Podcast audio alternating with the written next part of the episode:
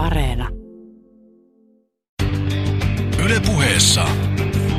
Maanantaisin kello yksi. Emilia Kukkala.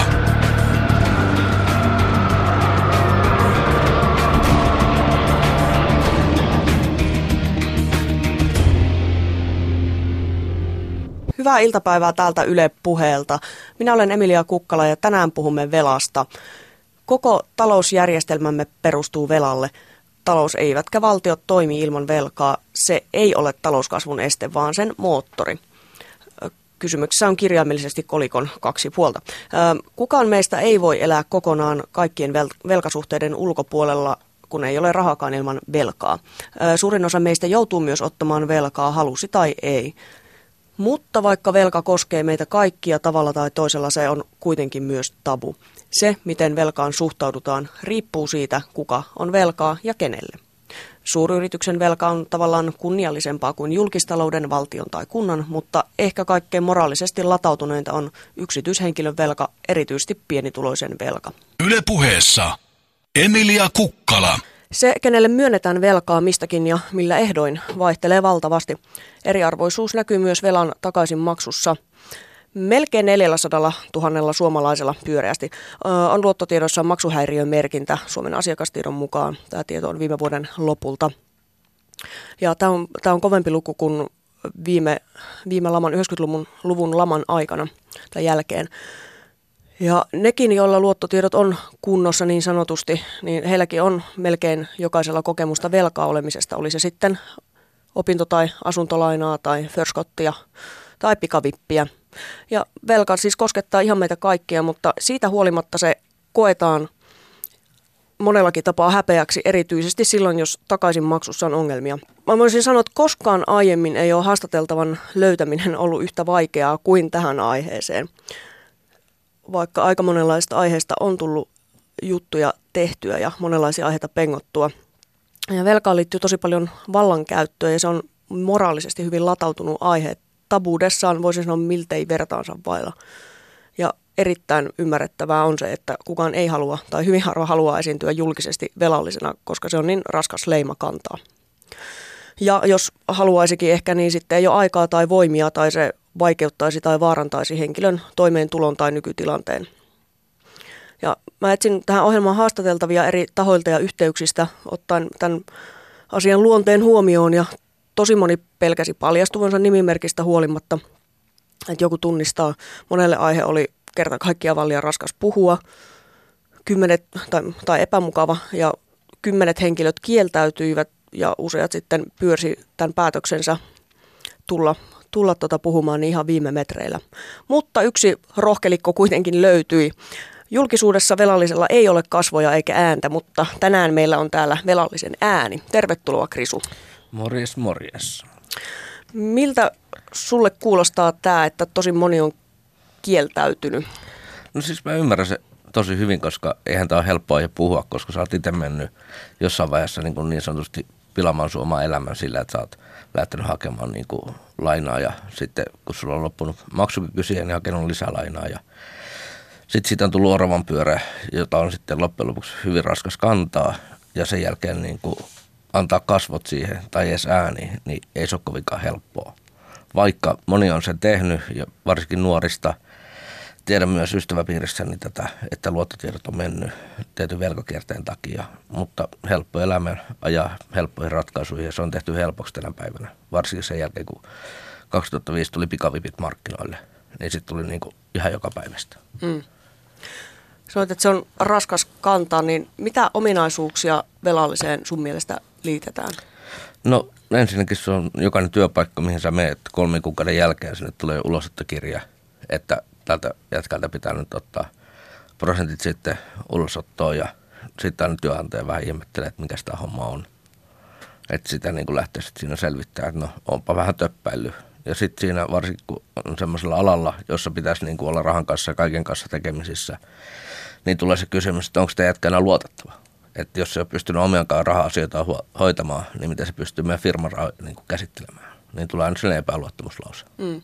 Eli ei, ei luoteta ja ajatellaan, että ei, ei ole jotenkin vastuullinen käsittelemään. Ja sitten kuitenkin 400 000 suomalaista melkein on samassa tilanteessa. Niin, onhan se vähän hullua, että Mm.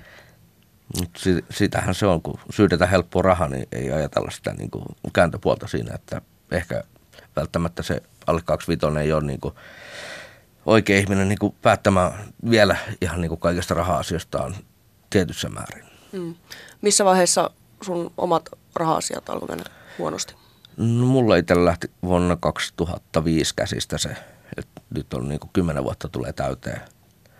Ja se oli niin kuin hyvin helppo, kun kaveripiiri vähän vaihtui siinä ja sitten ruvettiin niin kuin miettimään, että pitäisi kaljalle päästä. Ja sitten otettiin ensimmäinen pikavippi ja sitten maksettiin se pois ja sitten mietittiin taas seuraavana viikonloppuna, että mitä saisi vähän lisää. Ja sitten tulikin tämä, että jos otat yksi, kaksi ja kolme pikavippiä, niin sitten saat aina vähän enemmän ja vähän enemmän. Mm. Ja sitten lähdettiin sitä kierrosta niin kuin rundaamaan siinä, että loppujen lopuksi pystyit saamaan niin kuin kolme ja neljä tonnia jo pikavippeinä, koska sä oot maksanut aina jokaisen takaisin. Niin just. Ja siitä tuli ihan hillitön kierros sitten. Ja Minkä ikäinen sä olit silloin? mä olin silloin 19. 19. Että se niin kuin lähti ihan niin kuin nuoresta pitäen käsiksi. Ja sit, Ja sulla nimenomaan näistä pikavippiä. Niistä se niin kuin lähti liikkeelle ja sitten tutustui vähän epämääräisiin tyyppeihin, jotka kysyivät, että haluatko laittaa nimen tähän paperiin, niin saat kymppitonnin suoraan käteen. Niin mm. Ei sitä voinut vastustaa siinä vaiheessa. Että mm. Sä oot parikymppinen ja sulle tarvitaan kymppitonnia riihikuivaa kätestä, niin Mm. en usko, että ihan jokainen kieltäytyisi tästä asiasta. Niin. Meillä on täällä toisena vieraana tänään velan yhteiskuntahistorian perehtynyt tutkija Tero Toivanen. Tervetuloa. Kiitos, kiitos. Tero, pitääkö velka maksaa takaisin, jos nyt ei puhuta tällaista vaikka yksityishenkilön toiselle lainaamasta? Velasta. Niin, tota, tippaan kaverille. Pitääkö velka maksaa takaisin? Öö, tota, öö, tietenkin kysymys on suhteellinen. Et varmasti niin kun, kyllä ja ei. Eli tota, kyllä meidän täytyy jotenkin ensinnäkin päästä käsiksi, että mitä me ylipäätään sillä velalla tarkoitetaan ja, ja tota, minkälaisissa niin kun, olosuhteissa se velka on annettu.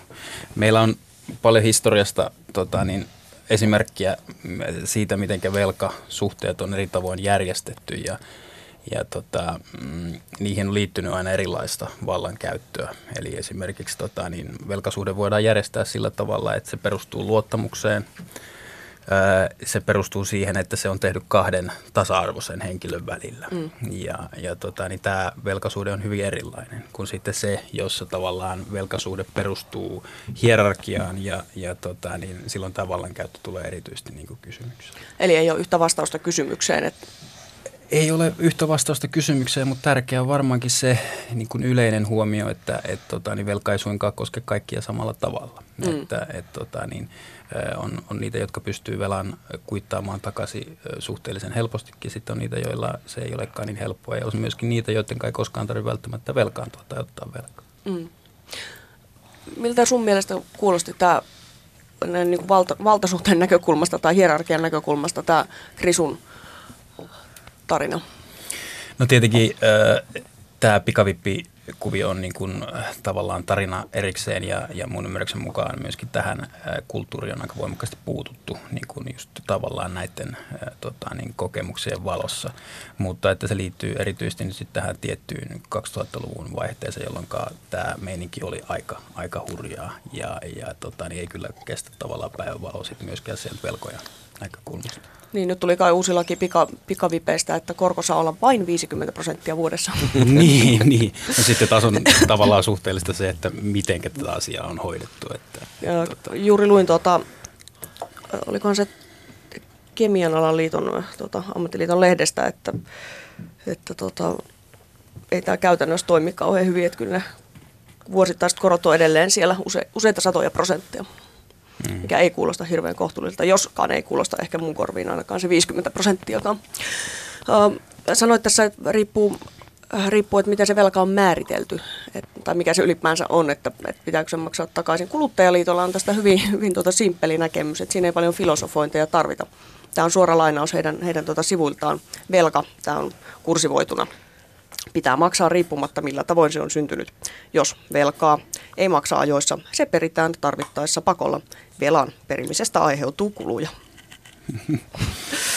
Niin, tota, tämä väite siitä, että, että tota, velka on aina maksettava takaisin, niin tietenkin ää, useimmiten esitetään sellaisten näkökulmasta, jotka sitä velkaa laskee liikkeelle tai, tai tota, niin, ää, mm, jotka itse tarvitse velkaantua. On tärkeää ehkä tehdä sellainen erottelu tähän argumenttiin, kaikki velka pitää maksaa aina takaisin, se, että se ei varsinaisesti ole kyllä taloudellisesti kovinkaan järkevä. Se on aika pitkälti moraalinen väite ja niin kuin just sanoin, niin esitetty tietystä suunnasta. Taloudellisesti se ei, mm, jos ajatellaan sitä, että me voidaan asettaa velkavankeuteen niin kotitalouksia kuin yrityksiä kuin kokonaisia kansakuntia ja, ja tota, niin vaatia velkojen maksamista maailman tappiin asti, niin sehän nyt tuhoaa taloudellisen toiminnan edellytyksiä aika voimakkaasti. Ja, ja itse asiassa me nähdään tällä hetkellä sit se tavallaan kotitalouksien osalta ja tietenkin euro ää, talousalueena niin on, on hyvä esimerkki tästä. Mm. Mutta eihän pikavippifirmoillekaan antaa mulle, tästä tavallaan paras, paras asiakashan koron kiskureillekin on se, joka ei pysty maksamaan. No näinhän se, näinhän se on. Tota, niin, äh, itse asiassa tässä just vähän aikaa sitten äh, tuli nähtyä hyvä dokumenttikin aiheesta äh, itävaltalaisen... Mitä Eva Ecker, Kyllä, Eva, Eva Eckertin oikeastaan aika ytimekäs, hyvin yksinkertaisesti tavallaan asiasta selkeä, selkeimmät niin kuin pointit esittävä dokumentti, jossa itävaltalaisia velkaantuneita kuvataan ja tapaa, jolla siellä tota, niin, ää, peritään asioita takaisin, niin hyvin tavallaan raadollista toimintaa. Joo, siinä elokuvassa on itsekin, itsekin tämän Debts Inc. elokuvan hmm. kattonut ja tosiaan siinä se mun mielestä hyvin onnistuu havainnollistamaan sen, että silloin kun sulta peritään, niin sulla ei ole tavallaan enää mitään, sulla ei ole oikeutta yksi, yksityisyyteen. He olivat siellä niin kuin realisoimassa ihmisen, mikä lemmikki, kissa vai koira. Kyllä, kyllä. Kaikki, kaikki tota, Kyllä, kyllä. Ja se oli nimenomaankin sillä tavalla, että, että tota niin, perien välillä oli kiistaa siitä, että, että voidaanko mennä perimään sellaisia asioita, jotka ovat ihmiselle henkilökohtaisesti tärkeitä. Ja ensimmäinen vastaus oli, että ei, mutta toinen vastaus oli tietenkin se, että jos se on yli 750 arvoinen, se, se euron arvoinen se koira, niin sitten kyllä. Mm-hmm. Eli siinäkin vähän sekoittuu tavallaan tunne ja äh, raha ja moraali ja talous keskenään. Mm. Puhuttiin tässä näistä pikavippifirmoista ja koroista, niin äh, Krisu, minkälaisia kuluja sulle aiheutuu? No siis vuotuiset korothan nyt tästä näin tulee. Tänä vuonna just tuli 10 200 lisää korkoja. Niin kuin pelkkiä korkoja? Pelkkiä korkoja. Ja sitten tota noin, niin, no eilen itse asiassa tuli vanhasta sähkölaskulta vuodelta 2006, niin ensimmäinen kirje oli 74 euroa ja toinen kirja oli sitten pelkästään perimismaksuja ja sitten 95 euroa tähän päälle. Ja tosissaan lasku oikea summa oli 16 euroa. Eli kuudesta, oliko tämä yhteensä 74 ja 95? Vai? Joo, että yhdestä laskusta tuli 160. Eli toisin sanoen niin kuin satakertaistui se lasku. No niin. Tämä, mitä, mitä sille nyt tulee, tulee no, sitten? Kun... Niin. Aivan. Et toisaalta siinä jossain vaiheessa niin kuin mä vaan totesin, että mun on ihan turha lähteä maksamaan sitä, kun se lähentelee 100 tonnia. Että mm. se, että palkka ei tule ikinä olemaan niin, kuin niin hyvä, että se olisi järkevää. Että palkan pitäisi olla 5000 euroa kuussa, että saisit ne niin kuin maksettua jollain järkevällä niin kuin maksusuunnitelmalla. Missä ajassa sellaisella palkalla oletko laskenut, jos se olisi joku 500 No siis onhan mä nyt leikitellyt sitä mielessä, mm. että vuokran jälkeen miinus 500 pois siitä ruokaa 500. Mm. Eli periaatteessa sä käyt omiin menoihin 500, että tonni mm. 500, jos sä jättäisit käteen. Mm. Eli kolme ja puoli tonnia sä lyhentäisit. Mm. Vuodessa sä pystyisit lyhentämään sitä 35 000. Mm. Mikä olisi niin kuin ihan niin kuin naurettava niin kuin summa. Mm. Mm. Niin eihän siinä sitten menisi kuin kolme vuotta. Mutta sitten taas kun miettii, että kun tulee seuraavan vuoden tammikuu, niin paljon sitten tulee taas lisää. Niin, Eli, niin, niin sitten sit taas, että niin kuin jos sä maksat vuodessa niin paljon, niin sitten yhtäkkiä sä tajuatkin, että sulle tulee saman verran korkoja, mitä sä oot vuodessa jo maksanut. Niin se lyöt se tyhjäksen koko homma. Eli sä käytännössä joudut tulemaan toimeen sen ajatuksen kanssa, että sä et pysty maksamaan Kyllä. sitä velkaa pois. Kyllä. Niin se myös rajoittaa sen, että miten paljon tekee töitä. Onko edes järkevää tehdä töitä, koska siis järkevintä olisi olla tekemättä töitä. Mm. Koska, mutta sitten taas oma pää ei kestä sitä olla tekemättä töitä. Niin se on taas semmoinen oravan pyörä, että niin velkajärjestelyn pääseminen Helsingin alueella lähes mahdotonta.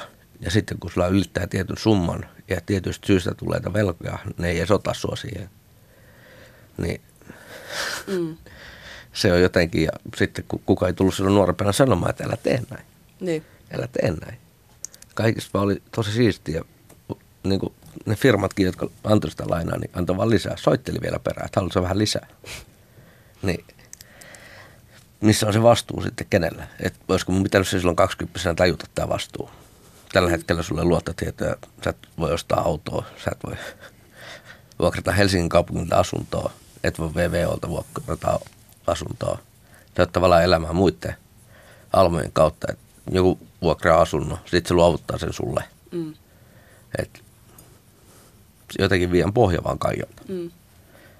Ja sitten mietitään, että minkä takia ihmiset jää aikaisemmin eläkkeelle, minkä takia tulee niin kuin masennusta, minkä takia syrjäydytään yhteiskunnasta. Koska ne palvelut, ensin sulle tarjotaan fyrkkaa. Ensin sulle syydetään sitä joka tuutista. Auto armeijassa, jos saat palkkatöissä, niin sulle soitellaan vielä perään, että haluatko lainata, haluatko lainata. Mm. Sitten sä oot lainannut, sitten sulle ei varaa maksaa pois sitä, sitten se ottaa lisävelkaa, sitten tulee velkakierre. Ja tällä hetkelläkin mä yritän maksaa kämppisten laskuja pois, että ne ei menettäisi luottotietoja, mm. koska mulla on kuitenkin ne pois. Niin mun on paljon helpompi lainata niille mun vähistä rahoista, niin että ne ei menetä sitä samaa. Niin just. Niin millainen tämä yhteiskunta tulee olemaan? Tämä vaan perustuu velkaan. Oh. Koska kulut nousee, palkat laskee. Niin tästä tämä on jotenkin niin hullua. Sanoit tuossa, että velkajärjestelyn pääseminen on Helsingin alueella melkein mahdotonta, niin mitä se käytännössä tarkoittaa, että mit, mitä ne, mitkä ne kriteerit on? No ensinnäkin tota, sun pitäisi jokainen velka, mitä sä oot elämässä ottanut, niin soittaa jokaiselle ulosottofirmalle, mitä täällä on. Ja pyytää niiltä niin kuin kaikki ne velat, mitä sulla on olemassa. Sen jälkeen sun pitää myös tota, niin ulosottovirastosta hakea blanketti, mitkä velat sulla on siellä. Sen jälkeen sun pitää ottaa kolmesta neljä kuukautta vähintään, että saat sen ajan, tunnin ajan velkaneuvottelijalle. Jossa me katsotaan sitten sun paperit ja mietitään, että mikä tämä summa on, mitä me pystytään sulle lainaamaan. Sitten sulla pitää olla töissä ja tietty tulotaso, että sulle voi niin kuin lainata tietty summa rahaa, jota sä sitten rupeat maksamaan tietyn summan takaisin. Ja sitten kun sä oot ollut tässä viisi vuotta, niin tavallaan sulle voi antaa velat anteeksi. Ja kolmen vuoden jälkeen saat luottotiedot takaisin. Eli tavallaan pitää olla jo niin kuin ta- hyvä, hyvässä tilanteessa jollain tapaa kuitenkin. Niin, että se, että jos sulla on pätkätöitä, tavallaan niin kuin, että sä teet kolme kuukautta tuolla, kuukauden tauko, kolme kuukautta täällä, sä et pääse sinne, vaan sulla pitää olla niin kuin vakituinen mm. työpaikka. Mm. Kuinka moni tänä päivänä saa vakituisen työpaikan, kun yytetään koko ajan, porukkaa potkitaan pellolle, niin pelkästään sillä suhteessa niin kun sun pitää olla lottovoittaja. Et halvemmaksi tulee tehdä vielä eurolla joka viikko lottoa. Ja toivoo, että tulee se pääpotti ja sanot sitä kautta velat pois, kun se, että sä lähtisit maksamaan niitä. Mm. Se jotenkin on vaan se, että se on vasta arkea. Mm. Miten, ku, kuinka usein sä ajattelet velkaa? Vai onko hetkeä, milloin sä et ajattele? No totta kai se, se jossain määrin on takaraivossa joka päivä.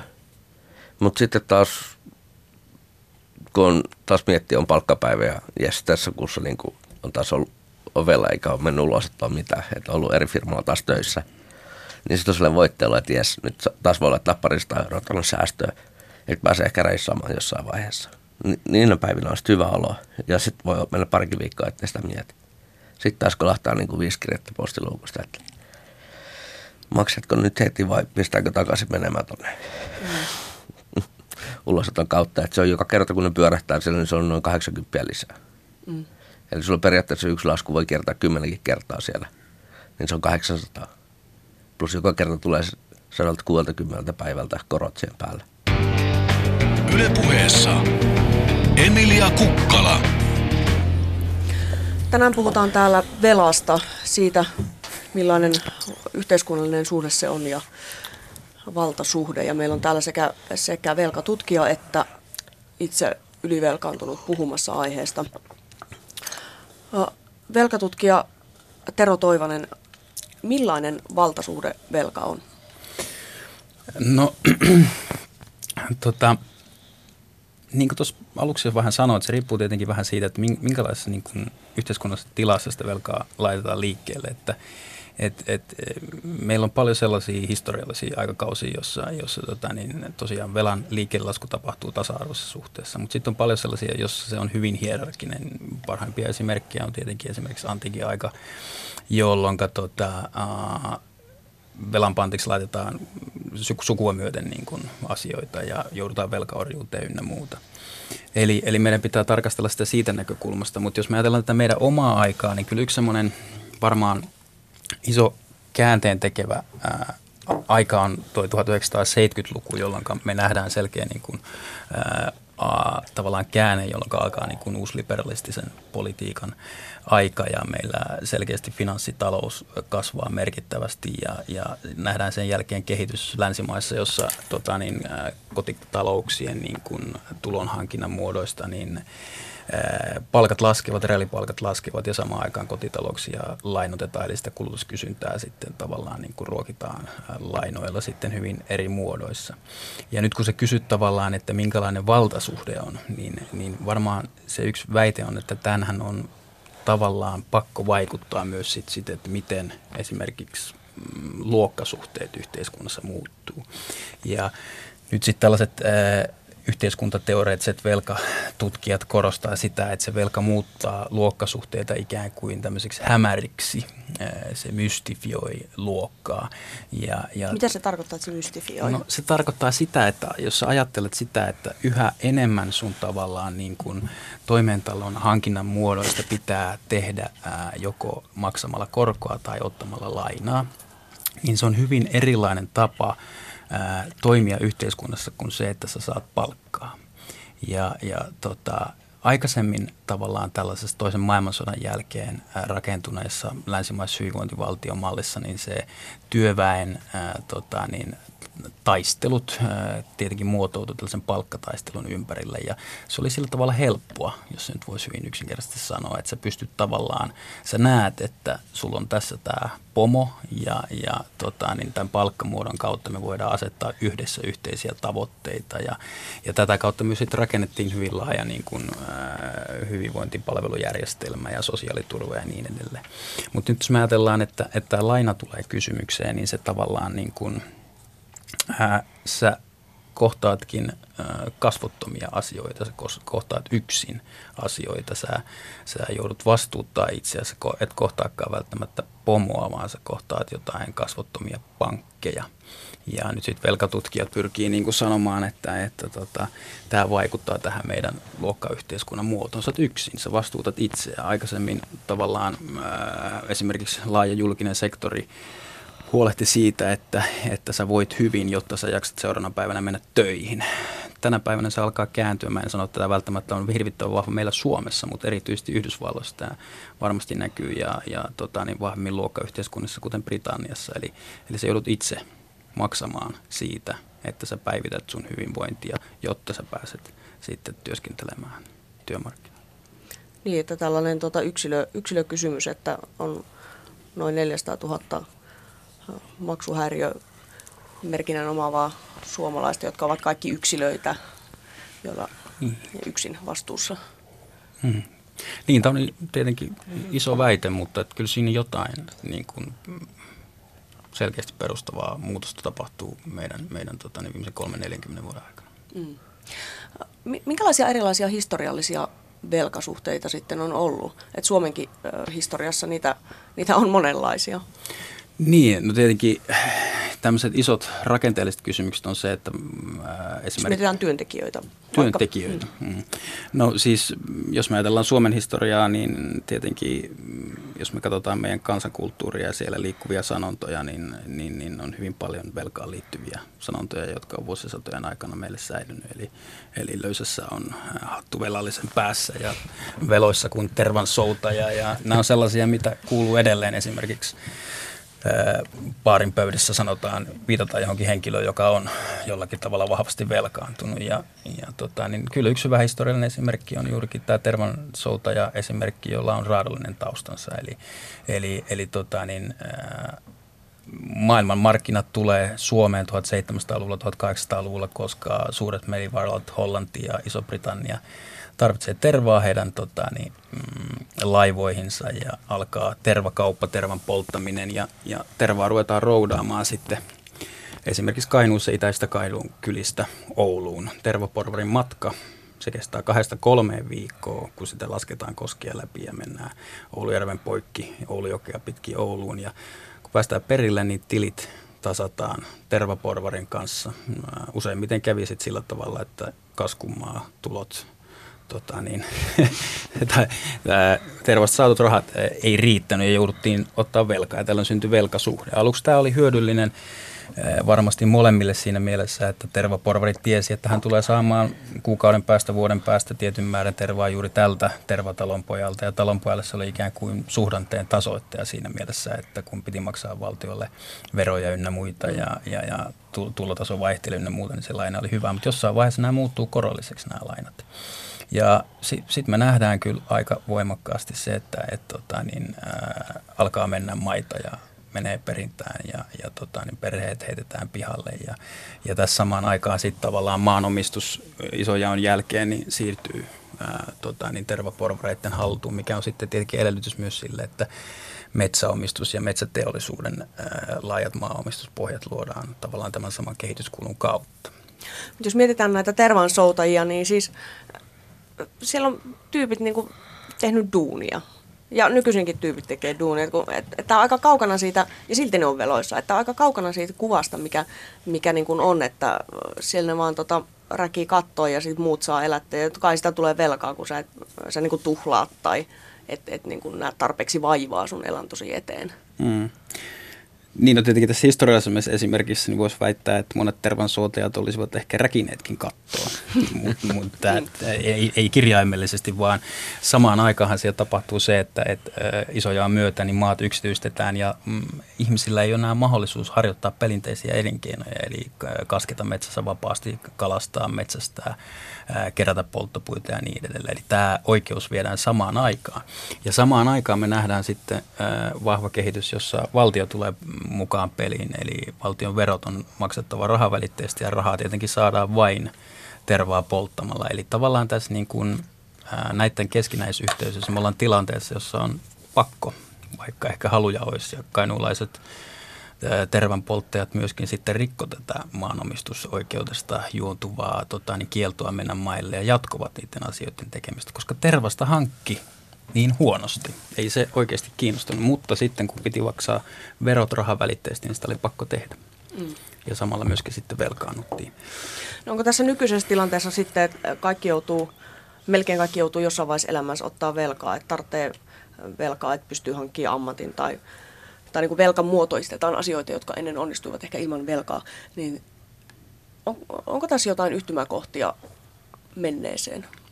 Tervansoutajiin. Vaikka tervansoutajiin. Tai tuota. niin, no itse asiassa tätä, tätä esimerkkiä joskus aikaisemmin niin kuin käyttänyt myös, niin, niin on tavallaan tehnytkin sellaisen vertauksen, että meidän niin kuin nykyaikainen tällainen ää, prekaari epävarmassa ää, työoloissa tota, niin toimiva väki niin on tietyllä tavalla meidän aikamme tervansoutajia. Eli, eli tota, niin kyllä siinä velassa on jotain sellaista, että, että se tavallaan rajoittaa sun mm, tulevaisuushorisonttia ja valinnan mahdollisuuksia, kun sulla se velkataakka on tavalla tai toisella selässä. Ja kyllä se tota, niin vie ihmisiä voimakkaasti työmarkkinoille ja, ja tavallaan välttämättä kysymättä siitä, että minkälaisissa työehdoissa joudutaan työskentelemään. Eli, eli samalla tavalla kuin tervansootien tapauksessa, niin työmarkkinat muodostutaan velan kautta. Ja tässä meidän tilanteessa niin samaan aikaan, kun tervansoitajilta vietiin tämä mahdollisuus käyttää yhteisiä maita, niin meidän ajan prekaarilta väestöltä puretaan sitten tätä hyvinvointivaltion tarjoamia vapaita palveluita ympäriltä.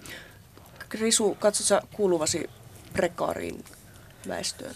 No, en nyt, no tietyllä tavalla, koska siis pakko, itse haluaa tehdä töitä, pakko luistaa tietyllä tavalla ja sitten taas toisaalta se haluaa ja mielenkiinto pimeisiin töihin kasvaa, koska silloin sulle jää tietyt velvollisuudet yhteiskunnalle hoitamatta. Mm. Niin tietyllä tavalla, koska se on se helpointia. Koska silloin A, sä saat rahaa, B, sun ei tarvitse välittää veroista ja C, silloin sun ei tarvitse maksaa velkoja eteenpäin. Eli silloin tulee aina ulosottoja samalla kun verotkin lähtee. Niin se on helppo tie onne. Mutta sitten taas se ei ole se oikea tie kuitenkaan. Et pitäisikö sitä niin kuin, kuitenkin tätä nykyistä järjestelmää lähteä muuttamaan jollain tavalla, kohtuullistaa velkoja sun muita, ja onko 15 vuoden niin kuin karenssiaika siihen, että sun velat tavallaan lähtee pois. Mä oon nyt puolessa välissä siitä. Mm. Niin, että kahdeksan vuotta vielä niin kuin ketkuttelee eteenpäin, niin onko siinäkään enää mitään järkeä? Niin. Mm. Miten se on muuttanut, muuttanut sun niin kuin ajattelutapoja? Tai, tai koet sä, että se, että sä oot velkaa ja sä oot siinä tilanteessa, missä sä oot, niin onko se muuttanut sua jollain tapaa? On. Pakko sanoa, että siis se muuttaa siihen, että sä rupeat miettimään, miten sä voit tehdä tietyn asian ilman, että sun tarvii maksaa sitä velkaa takaisin. Miten sä voit kiertää sitä velanmaksua? Miten sä rupeat kepulikosteen niin kuin hoitamaan sitä asiaa, että sulle jää enemmän niin kuin rahaa itsellesi. Että kun tavallaan joutuu maksamaan sitä koko ajan pois, mutta se, että niin kuin, se on myös sun omasta hyvinvoinnista pois. Mm. Että se, että miten sä saisit itsellesi jäämään niin rahaa enemmän niin kuin sun oman käteen, niin se vaatii aina vähän semmoista niin kuin mieti, mietintää ja miettimistä. Ja tavallaan sulla tulee niin sanottuja rikollisiakin ajatuksia siinä, että voiko mä olla tuolle ulosottofirmalle tavallaan niin kuin ketku luvata jotain, mitä mä en tule koskaan tekemään. Mä voin ehkä hoitaa niin kuin yhden erän sitä, jolloin mä saan miettimisaikaa kolme kuukautta, jolloin se, mä tiedän, että sitä ei viedä ulosottoa sitä laskua kolme kuukautta. Että saa niin kuin joustovaraa siihen niin kuin tekemiseen ja olemiseen. Mutta onko se oikein itse, itsensä kohtaa myös sitä, koska haluaisi hoitaa sitä hommaa eteenpäin, mutta kun se on niin järjetöntä, että siinä ei ole mitään järkeä, niin tulee niin tyhjä olo sitten siinä, että tiis vaan mielellä nostaa kädet ilmaan ja sanoa, että niin kuin, antakaa olla. Mm. Ja maallekaan ei voi mennä ihan täysin piiloon, koska jollain tavalla pitää kuitenkin näkyä tuolla niin kuin papereissa. Että. Miltä susta sitten tuntuu, tuntuu tällaiset, jos sanotaan, että suu säkkiä myöten tai muuta tällaisia sanontoja, tai että et, et, se helpoahan se on, että kun ei, ei tule velkaa, kun tota kuluttaa vähemmän kuin tienaa tai jotain. No on, mutta sitten taas toisaalta pitää miettiä, että hinnat nousee, kaikki nousee ja tietysti haluaa pitää tiettyä elintasoa yllä. Ja kun aina ei voi olla ihan niin kuin neljäsen sisällä himassakaan. Niin totta kai hän sitä niin kuin miettii, että olisi se helpompaa, jos eläisi niin kuin tavallaan asteikkista elämää maalla keskellä mitään. Jos sulla olisi niin kuin talo, pelto ja ehkä joku yksi lehmä, mistä sä lypsäisit. Ja vaihtotaloudella hoitaisit sitten niin kuin naapurisuhteet sun muut. Niin silloinhan sä niin sanotusti velkaantuisi ainakaan lisää. Mutta sitten taas joku mies tulisi sinne ja sanoisi, että jaha, sulla on täällä peltoja ja kaikkien muuta ja vesny mennessä. Mm. Niin sitten ei sitä vähäkään. Tuntuuko susta, tai, tai mitä oikeuksia sä koet, että sulla on tai sulta on viety ö, verrattuna niihin, jotka ei ole samassa tilanteessa kuin sä? No, m- musta tuntuu se, että mulla ei ole oikeutta omistaa mitään. Mulla ei ole oikeutta säästää – ja se, että voi mennä mun pankkitilille, niin voi katsoa sen, että paljon mulla on fyrkkaa siellä, paljon mulla liikkuu fyrkkaa siellä. Sitten ne voi ihmetellä, että minkä takia mulla liikkuu näin paljon fyrkkaa siellä. Ja sitten ne kysyy, että minkä takia sitä fyrkkaa ei tullut niille päin. Se, että jos mulla olisi jotain tiettyjä, esimerkiksi just niin kuin autoa, kesämökkiä tai jotain muuta, niin ei mulla olisi sitä, koska ne veisi sen saman tien. Ja iso telkkarikin, jos mulla olisi, niin ne varmaan hakisi senkin seinältä, että – että kohtuudella saa olla tiettyjä asioita niin kuin asunnossa, eli tietokone, telkkari, matkapuheli, mutta sitten taas ei saa olla mitään niin kuin isoja kallista. Että jos mulla olisi joku iso antikki huonekalu, joka maksaisi 5 tonnia, niin ne tulisi hakemaan sen pois, jos sen tietäisi siitä. Kaikillehan velka ei ole ongelma. Ketkä tahot, Tero Toivonen, hyötyvät siitä – tai tällaista velkataloudesta, jossa me elämme? No tota, me varmaan tuossa niin Krisunkin tarinassa nähdään kyllä sit tavallaan sellaisia asioita, että, että mit, mitkä on pielessä. Ja niin kuin tuossa alussa puhuttiin tästä, tota, niin itävaltalaista dokumentista, niin, niin, niin sä kysyit sitä ennen, että, että kuka tavallaan on se hyvä asiakas, niin useimmitenhän se on kyllä sitten tavallaan siellä, joka niitä velkoja takaisin periin, niin sellainen, joka ei niitä tavallaan tasaisesti pysty maksamaan. Eli hyvä asiakas on sinne suuntaan se, jolla on vaikeuksia ja epäsäännöllisesti tehdään maksuja ja niin poispäin. Yleisesti kuka hyötyy? No sitten voidaan kysyä, että kuka ei hyödy, niin ei ainakaan ne, jotka on veloissaan. Ja kyllä mä näkisin, että se tavallaan kokonaisyhteiskunnallinen tilanne ja yhteiskunta ei hyödy siitä, että, että tota, niin ihmisiä pidetään velkavankeudessa. Krisu, onko sulla tähän kysymykseen vastata? Sä et ainakaan hyödy tästä tilanteesta. En, että mä tietysti tietyllä tavalla haluaisin semmoisen mallin Suomeenkin, että voisi hakeutua henkilökohtaisen konkurssiin. Eli toisin sanoen tehdä itsestään niin sanotusti niin kuin edustuskelvottoman, jolloin mä en itse huolehtisi niin kuin mun omista asioista, niin mun raha-asiat menis ulkopuoliselle. Kaikki niin kuin mun itse päättämisoikeus tavallaan hetkeksi aikaa menisi jollekin muualle. Että jos se olisi se keino, millä sä pääsit niin kuin pois näistä sun niin kuin velkaongelmista. Et sitä, sitä mä en ole vielä kokeillut, että se voisi olla, että hakeutua holhouksia alaseksi, niin se voisi olla, se, voisi olla se keino sitten niin kuin tavallaan livahtaa näistä pois. Että, mutta sitten taas kuinka paljon se vaikuttaa sitten kaikkeen muuhun elämään. Niin. Että kyllä tässä niin kuin kaikenlaisia keinoja niin kuin miettii ja totta kaihan siis se, että niin kuin mä maksan niitä pois. Että se ei ole niin kuin se syy, että minkä takia mä mietin, mutta totta kaihan vippaskonsti tulee mieleen, että saisi sitä niin kuin jollain tavalla kohtuullistettua ja kaikkea muuta, että kun se on vaan jotenkin niin järjetöntä niin kuin miettiä ja ajatella sitä asiaa. Että totta kai ihan joku fiksu voisi sanoa, että no mitäs menit tekemään näin ja miksi otit sitä velkaa ja yli se raja ja maksukykyys, mutta niin, miksi otin. Mutta se ei ole niin helppoa aina, niin kuin jälkikäteenhän voi olla aina jälkiviisas. Ja, että se, että kyllä mä yritän hoitaa sen mahdollisimman kykyni mukaan, mutta se ei ole aina niin, kuin, niin helppoa sitten kuitenkaan aika moni muu on samassa tilanteessa ja sitten myös jos, myös jos mietitään, niin tota, köyhille sanotaan aina, että säästäkää, säästäkää, mutta mitä sitten, kun ei ole mistä säästää? Niin. Hmm. Varmaan tässä nyt on just se tarkastelutapa, että se nyt ei vain yksinkertaisesti oikein johda mihinkään, että me sanotaan, että tämä nyt on sinun oma virhe. Että tavallaan yksi, mikä tässä just heti alussakin Emilia toi hyvin esille, on se, että, että asia on hyvin vaikea. Ja yksi, yksi asia varmaan, mistä se johtuu, on se, että meillä ei ole kunnollista tutkimustietoa välttämättä näistä asioista.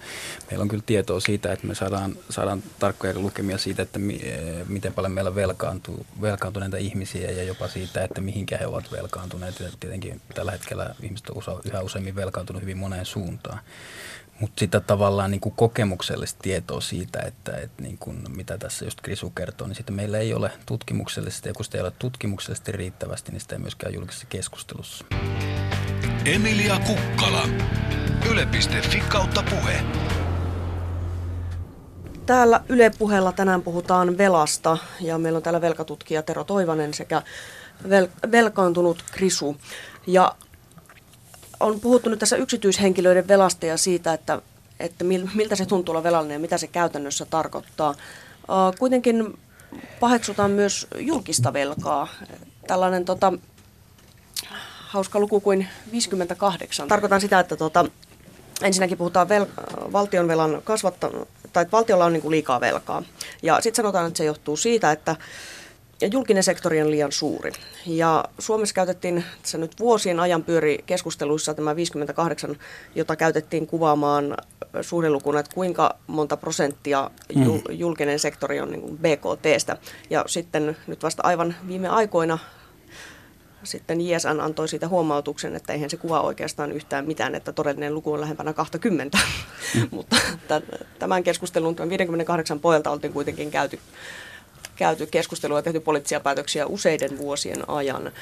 Um, sitten on myös tällainen velkakellosivusto, missä seurataan valtion velkaantumista ja monella muullakin tavalla uh, kansalaisten velkatietoisuutta on pyritty herättämään. Mitä ajatuksia se sinussa herättää? Niin on tietenkin toi varmaan se, että monet tuommoiset on aika tuulesta temmuttuja tuommoiset rajat, jotka sitten ohjaa meidän niin kuin hyvin suuresti poliittista päätöksentekoa. Tota niin, ja varmaan niin kuin tuossa sanot, niin mm, kyllä tietynlaisella toistolla, tietynlaisten niin kuin velkaan liittyvien asioiden niin kuin jatkuva esiin tuotuminen, josta niin kuin suurin on varmasti tämä julkisen talouden velkaantuminen. Koska näin, niin joudumme leikkaamaan, joudumme tota, niin, nipistämään palkoista ynnä muuta. Ja tämä on tavallaan sitten, tämä toiston kautta luodaan talouspoliittisia raameja, miten niin kuin meillä Suomessa tai euroalueella asioita voidaan tehdä. Mutta jos puhutaan nyt euroalueesta, niin mun mielestä on ehkä vähän hassua, että nyt kauheasti syytellään kreikkalaisia, että he on eläneet yli varojensa ja sitten täällä esiintyy tällaisena säntillisen maan perikuvana Saksa, joka, ellei nyt aivan väärin muista, niin on saanut itse aika suuret velat anteeksi sotien jälkeen, jotka, jotka tota, tulivat vielä ei mitenkään kauhean eettisestä toiminnasta. Niin, kyllä, kyllä tota, niin 48 ja 53, niin, niin, niin, tota, niin Saksalle tehdään velkajärjestely ja suuri osa veloista annetaan anteeksi. Ja nyt sitten tietenkin äh, Kreikka on jälleen päivän polttava kysymys liittyen siihen, että keskustellaan siitä, että tuleeko vasemmistopuolue Syrisa ottamaan hallitusvastuun ihan tässä näillä näppylöillä. Ja tota, mm, kyllä se 175 prosenttia bruttokansantuotteesta ja ne miljardit velkaa, mitä sillä on, niin aika pitkään sanotaanko taloustieteilijät ja, ja tota, niin, mm, poliitikot, jotka tekee tavallaan analyysiin perustuvia ratkaisuja, niin on ehkä tiennyt sen, että näitä velkoja ei pystytä koskaan maksamaan takaisin. Ja siinä mielessä taitaa olla itse asiassa pääministeri Stubb tällä hetkellä ainoa, joka, joka pitää itsepintaisesti kiinni siitä, että nämä velat on maksettu. Itse asiassa hänkin kyllä taisi eilen tota, niin puoltaa vähän näkemyksiään. Eli, eli velkajärjestelyyn varmasti tässä ollaan menossa. Ja, ja jos sitä katsoo historiassa valossa, niin, niin, niin se on hyvin tavallaan ollut yleinen tapa hoitaa asioita. Eli velkaarmahdus on ollut perinteinen tapa tavallaan aloittaa alusta ja tervehdyttää talous. Mutta jos, jos maa voi hakeutua tällaiseen velkajärjestelyyn, velka-armahduksen ja yritys voi hakeutua konkurssiin, miksi Krisu ei voi?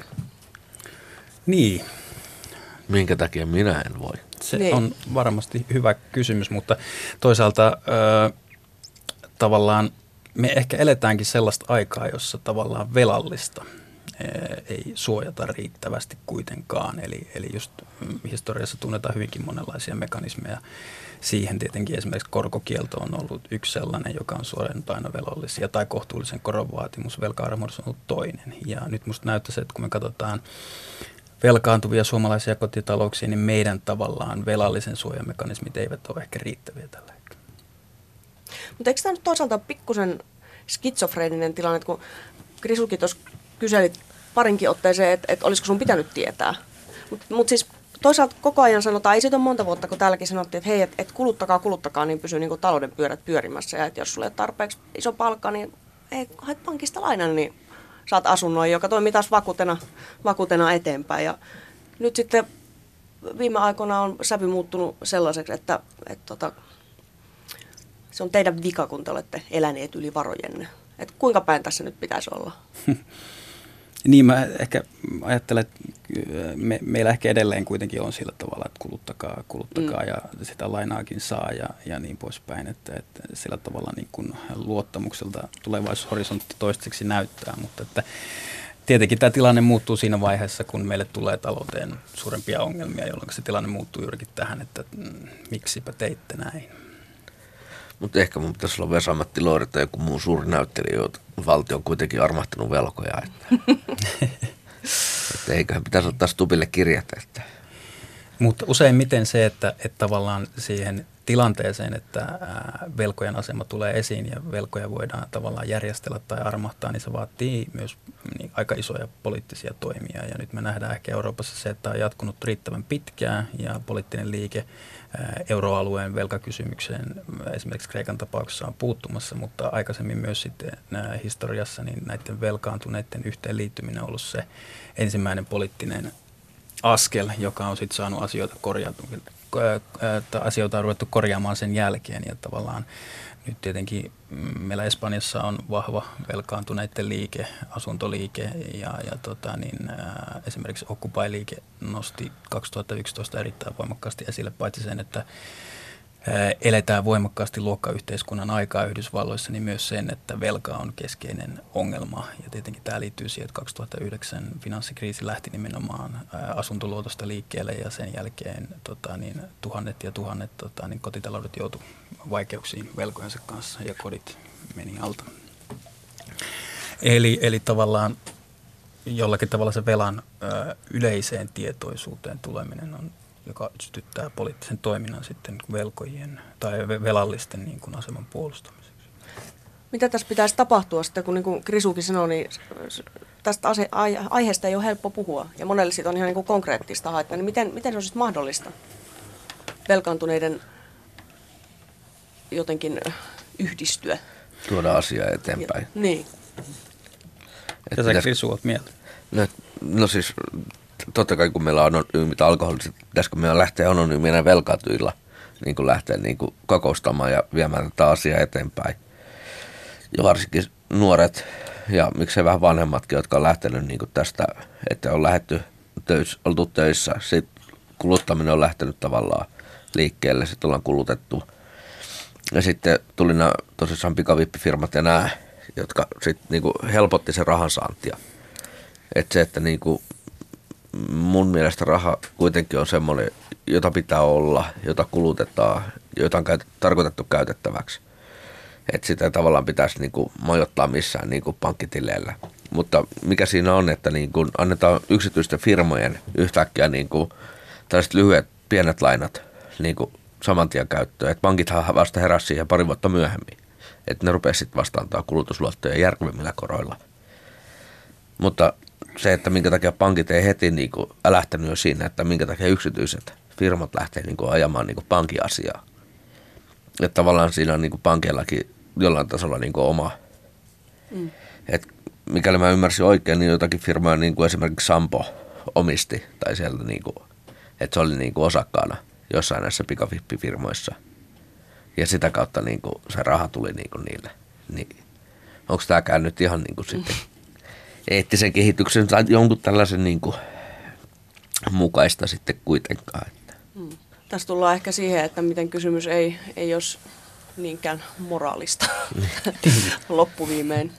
Uh, tällainen tota, italialaissyntyinen filosofi, tai anteeksi, onko hän, tota, no joo, voidaan sanoa filosofi ja sosiologi, Mauricio Lasaratto, hänet on ilmestynyt tutkijaliiton julkaisema kirja Velkaantunut ihminen.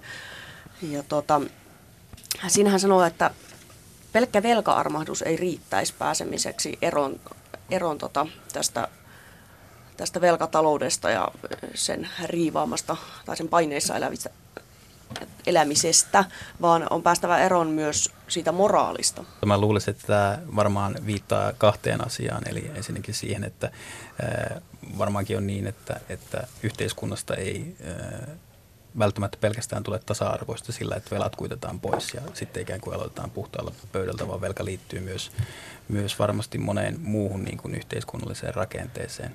Ää, toinen juttu, mitä, mitä se loppu se, mitä se lainasit? Siis se, että on päästävä elo, eroon niin kuin velallisen moraalista. Niin, sit mä, Tämä ei suora lainaus. Niin, mä ajattelen, että ehkä siinä sitten on, on juurikin se, että, että yksilöiden vahvistuminen ja toisten löytäminen ja, ja tavallaan se hyvin äh, hämärä alistussuhde, mitä velkasuhteeseen liittyy, niin sen purkaminen toisten kanssa. Niin, ja niin tähän sa- suuntaan meneminen. Niin ja kuten sanoit, että, että, tota, se ei pelkästään riitä jo sen takia, että velka ei ole ainoa valtasuhde. Nimenomaan, kyllä. Mitä muita valtasuhteita vastaavia on ihan vain nimeltä mainiten? No tietenkin äh, meillä on ollut viime vuodet voimakkaasti puhetta siitä, että ollaanko me luokkayhteiskunnassa vai ei. Ja kyllä tämä nyt varmaan on näinä päivinä aika selvää, että me ollaan. Ja tietenkin tämä on yksi sellainen keskeinen, mikä, mikä tota, niin, yhteiskunnallista asemaa ihmisille määr, määrittää. Se on varmaan se velallisen lisäksi niin toinen keskeinen. Lasarato kirjoittaa itse asiassa, että velka niin kuin tehostaa riiston ja alistuksen mekanismeja. Että se olisi tällainen joku turbo, joka niin kuin syventää näitä muita valta, valtarakenteita entisestään. Niin, tämä hänen velkaihmisen teesinsähän tarkoittaa kutakuinkin sitä, että, että tota, niin tämä velallisen ihmisen ja velkojan ja velallisen suhde nousee näiden ää, tota, niin työntekijän ja pomon ja asiakkaan ja tota, niin, as, ää, palvelun tarjoajan ja näiden keskeisten yhteiskunnallisten suhteiden rinnalle. Ja hän tietenkin jopa sitten väittää, vä, väittää, että kun me elämme niin syvälle velkaantuvassa yhteiskunnassa, että lopulta tämä velka imaisee nämä kaikki muut sisäänsä. Mutta onko tämä nyt sitten mikä uusi juttu? Musta tuntuu, oliko se nyt peräti Marksin sanominen, että ihminen itse muuttuu rahaksi? Että hänen niin kuin yksilöllisyytensä ja moraalinsa ja hyvensä ja maineensa ja kaikki, kaikki on muutettavissa rahaksi ja hänellä ei ole enää esimerkiksi työaikaa, millä hän voisi vaikka velkaansa kuitata, vaan, vaan tota, koko se elämän aika on ikään kuin velkaa.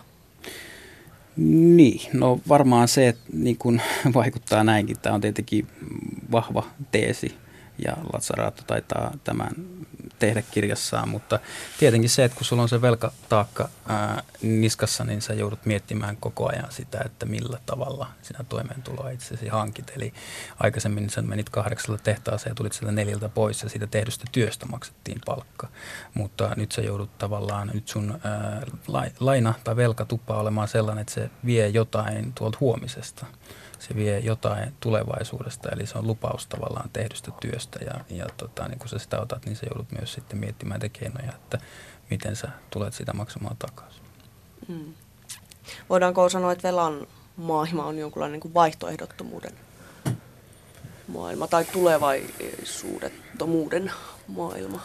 Niin, kyllä, kyllä jos meillä niin kuin velan intensiteetti varmaan yhteiskunnassa kasvaa, niin kyllä se mun näkemyksen mukaan niin myöskin kaventaa valinnan mahdollisuuksia ja kaventaa tota, niin tulevaisuushorisonttia. Hmm. Varmasti näin. Tuossa aikaisemmin ennen, ennen lähetystä, kun Krisunus puhuttiin, niin sä otit esimerkiksi tämän, että et, tota, oikeastaan me ollaan kaikki velkaa esimerkiksi luonnolle. Niin, että se, että tota, no, niin millä tavalla se meidän velka niin määritetään, määritetään, että onko se rahallista velkaa vai onko se sitten niin tämmöistä myös ympäristövelkaa, että se, että me eletään kuitenkin kulutusyhteiskunnassa, missä me kulutetaan luonnonvaroja, tosissaan niin kuin talvivaarat sun muut, jotka hyväksikäyttää luontoa, minkä kerkee. Ja se, että mä itse olen pyörinyt hyvin paljon tota, niin tuolla luomupiireissä ja ollut Italiassakin viinitilalla – luomuviinitilalla vähän tutkiskelemassa tätä hommaa, missä kaikki, mitä me tehtiin, oli luomua. Ihan niin kuin, ja sitten laiteltiin kaikki, mitä me tehtiin. Että tavallaan annettiin luonnolle vähän enemmän kuin mitä me saatiin siitä. Mm. Että jotain niin kuin säästetään niin kuin tuleville myös niin kuin sukupolville. Että se, että niin kuin, pitäisikö me ruveta enemmän kestävän kehityksen kautta hoitamaan tätä asiaa täälläkin. Että miettiä sitä, että – hypätäänkö me tänään siihen oma auton rattiin vai mennäänkö me bussilla vai mennäänkö me jopa kävelle.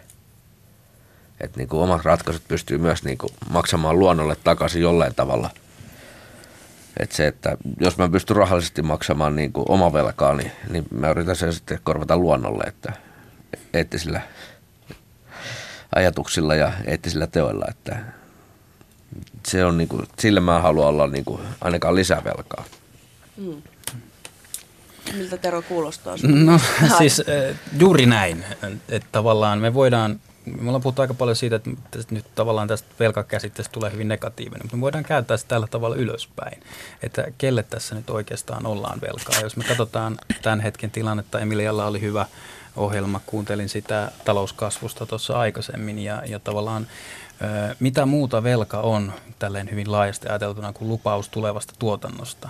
Ja, ja jos me ajatellaan, että meillä jo nyt selkeästi on tullut planeetan rajat vastaan, jos me ajetaan jatkaa tällä tiellä, niin se velka johtaa meitä vaan siihen, että meidän pitäisi tuottaa yhä enemmän ja enemmän. Ja tässä mielessä tavallaan se on mekanismi, joka vie meitä myös tähän suuntaan. Ja on tärkeää nähdä se, että esimerkiksi sellaiset käsitteet kuin ekologinen velka ja ilmastovelka on hyvin tärkeitä ja positiivisia, koska ne kertoo myös siitä historiasta jota, jotain, jotka itse asiassa sille planeetalle sitä tuhoa on aiheuttanut.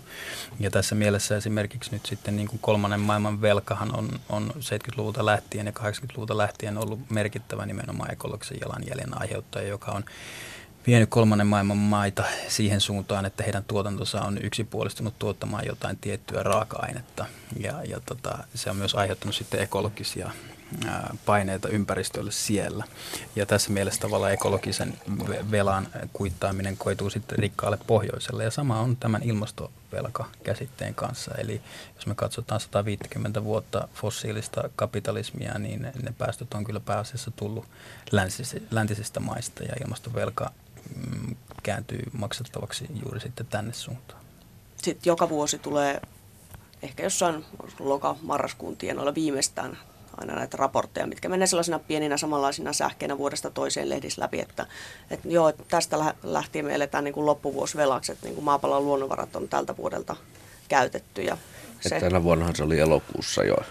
Oliko se niin aikaisin? Se oli elokuussa tänä mm-hmm. vuonna. Että, mm, koko ajan aikaisin. Niin, että kun se, että miettii tällä hetkellä, miten Kiina nousee tuolta, että millä tavalla Kiinan tehtaat saastuttaa. Että Kiinahan nyt lupautui niin kuin tähän 2000, oliko se 30 mennessä – kieltämään niin kuin laskuun niiden ilmansaasteet ja sun muut.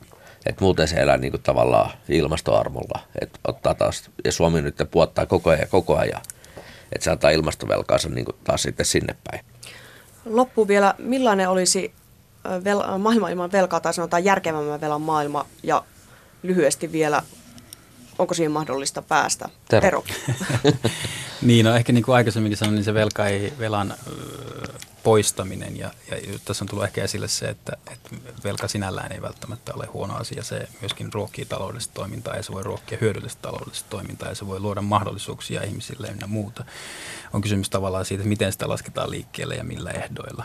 Mutta jos ajatellaan tämmöistä kohtuullista, tota, niin, ei velatonta, mutta kohtuullisen velan yhteiskuntaa, niin kyllä mä väittäisin, että se voisi niin jotenkin lähtökohtaisesti olla ehkä demokraattisempi ja se voisi olla niin kuin hierarkiattomampi. Meillä on historiasta tästä esimerkkiä.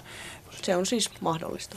Krisu, mitä sinä haluaisit sanoa tähän loppuun vielä sellaista omasta asemastasi velallisena?